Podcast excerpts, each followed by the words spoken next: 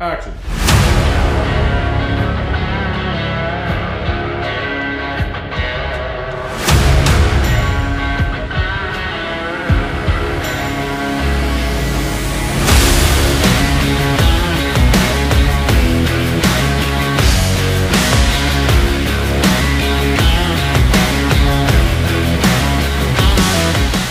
Hey, welcome. Welcome, welcome, welcome.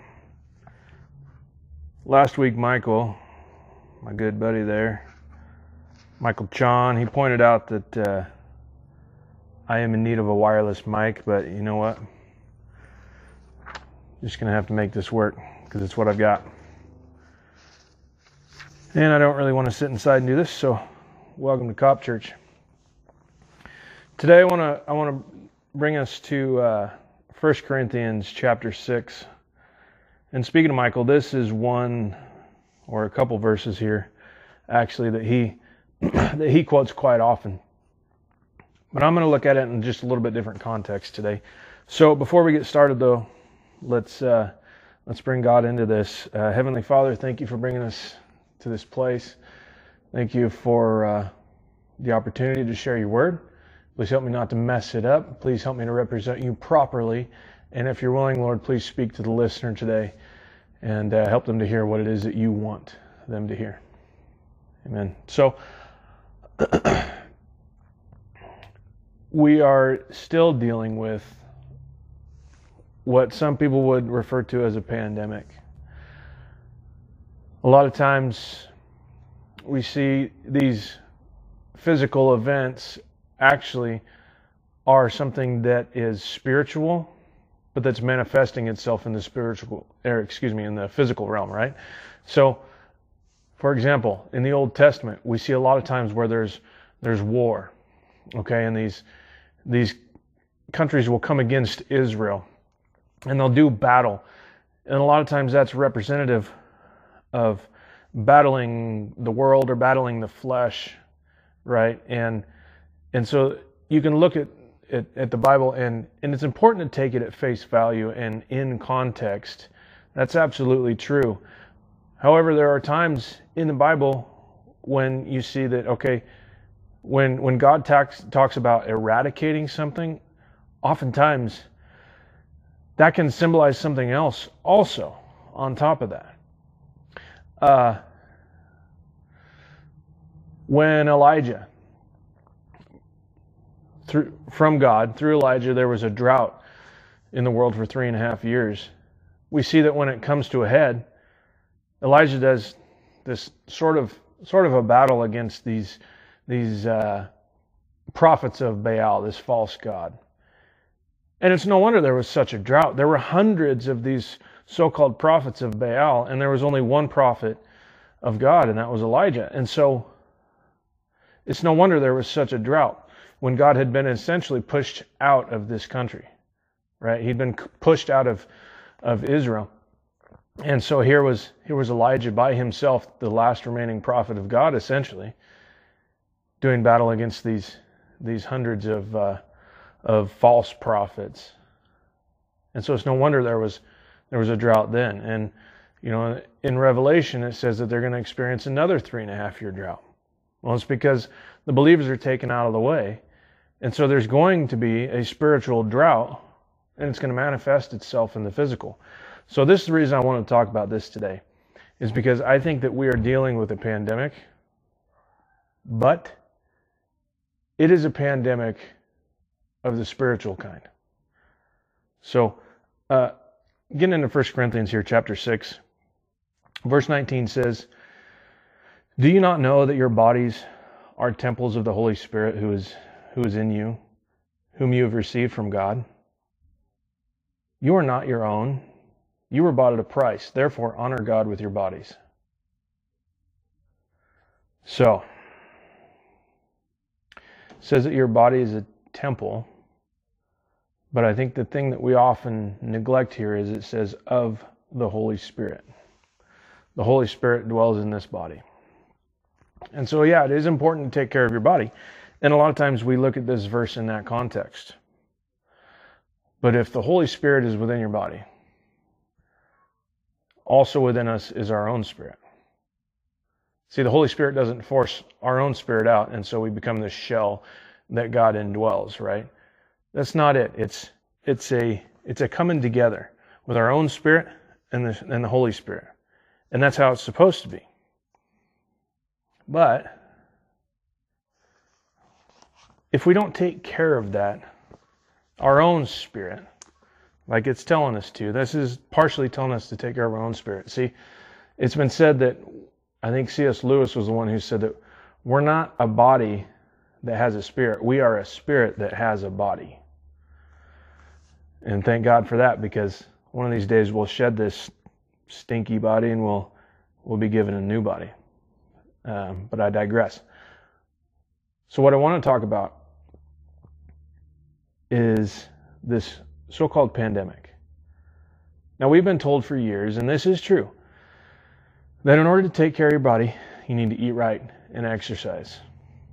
That's pretty simple way to say it. Not exactly simple to do, right? But that's what we're supposed to be doing. And when we get sick, you know, when I get a cold or when I get the flu, what I end up doing is I end up loading up on the vitamins. You probably do the same thing. Load up on the vitamins, try to eat right, and uh, get as much rest as you can. Now, when I'm not sick, the smart thing to do is for me to exercise, get plenty of vitamins, get plenty of rest, right? Feed my body what it needs, get enough sleep, and exercise so that so that when the time comes that I do get sick, which will be less frequent, but when the time comes that I do get sick, my body will be able to fight that because my immune system will be built. The same is to be said for our spiritual self, okay? For our whole for for the spirit. Okay? Not our body, but this time the spirit. The same is to be said. As I said, a lot of things that, that are of the spiritual manifest, manifest in the physical. Well, in this case, there's also a remedy for spiritual sickness, which I think is the cause of a lot of things that we're dealing with right now in the world. I think that there's a spiritual sickness. Now, there's only really one way to combat that, and that's through our relationship with Christ. Well, how do I do that? Well, if I'm if I'm sick, I take in vitamins, right? I take in vitamins, I try to eat right. I try to make sure what's going into me is going to be best, right? To to provide health for this body, to to build my immune system. That's right here. Okay, the word that I'm holding in my hand here, that is what I'm supposed to be feeding my body. That's the vitamins, that's going to build my immune system. Okay, that is going to build up my spiritual immune system so that when the attacks of the enemy come, my body is, my spirit, I should say, my spirit is already prepared to fight that battle, just as my immune system fights whatever foreign enemy invades my body, right? Okay, exercise. I see exercise being no different than prayer if I want to have a healthy physical body, right, I need to exercise. And what is it? An hour a day is only like, what, 2% of the day or maybe half? I can't remember what the math is off the top of my head. But it, you know, the Bible says to pray without ceasing. And I had this conversation with my daughter the other day. She, I said something about praying at school, and she's young. And she said, Well, Dad, I don't think I'm allowed to pray at school. And of course, I had to correct her. I said, You can pray anywhere, anytime. It doesn't have to be out loud. God hears your thoughts. He gave us life, He created every bit of us, and He can hear the very thoughts that we think. So, it even, it even says in the book of Genesis when uh, uh, the servant went to find a wife for uh, Isaac. The servant, when he showed up at the well, he prayed a prayer in his heart. And God heard him and answered him. So, see, the, the Bible doesn't say that we have to speak out loud. In fact, Jesus said the opposite. He said, Go into your closet, and what you pray in private, God will reward you for in the open, right? So, when we pray, we can do it silently, but it's absolutely of utmost importance that we do pray because that is the exercise of our spiritual self. It's putting us into contact with our God. So, then finally, sleeping is incredibly important to our physical health. It's shown more and more and more that the less sleep that you get on average, the, the less healthy you're going to be. And so I, I see a comparison in this in the spiritual life too.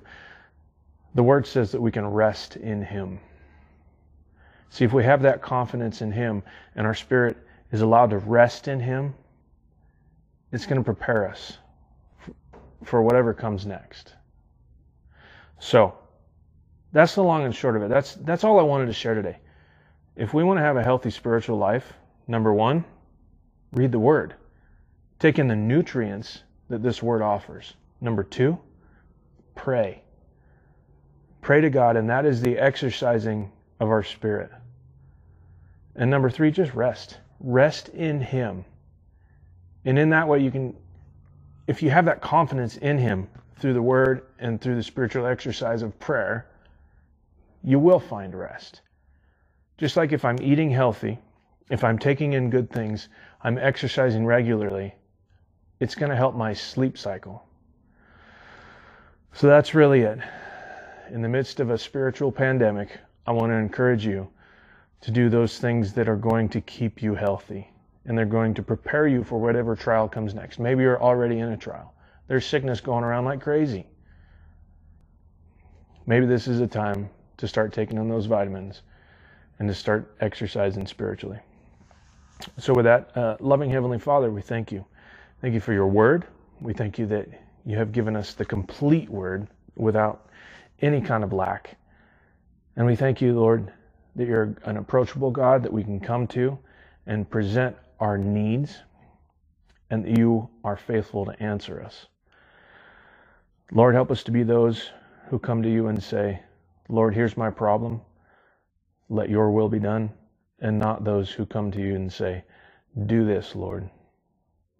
Help us to be submitted to your will. Lord, bless the listener. Guide them in the week ahead.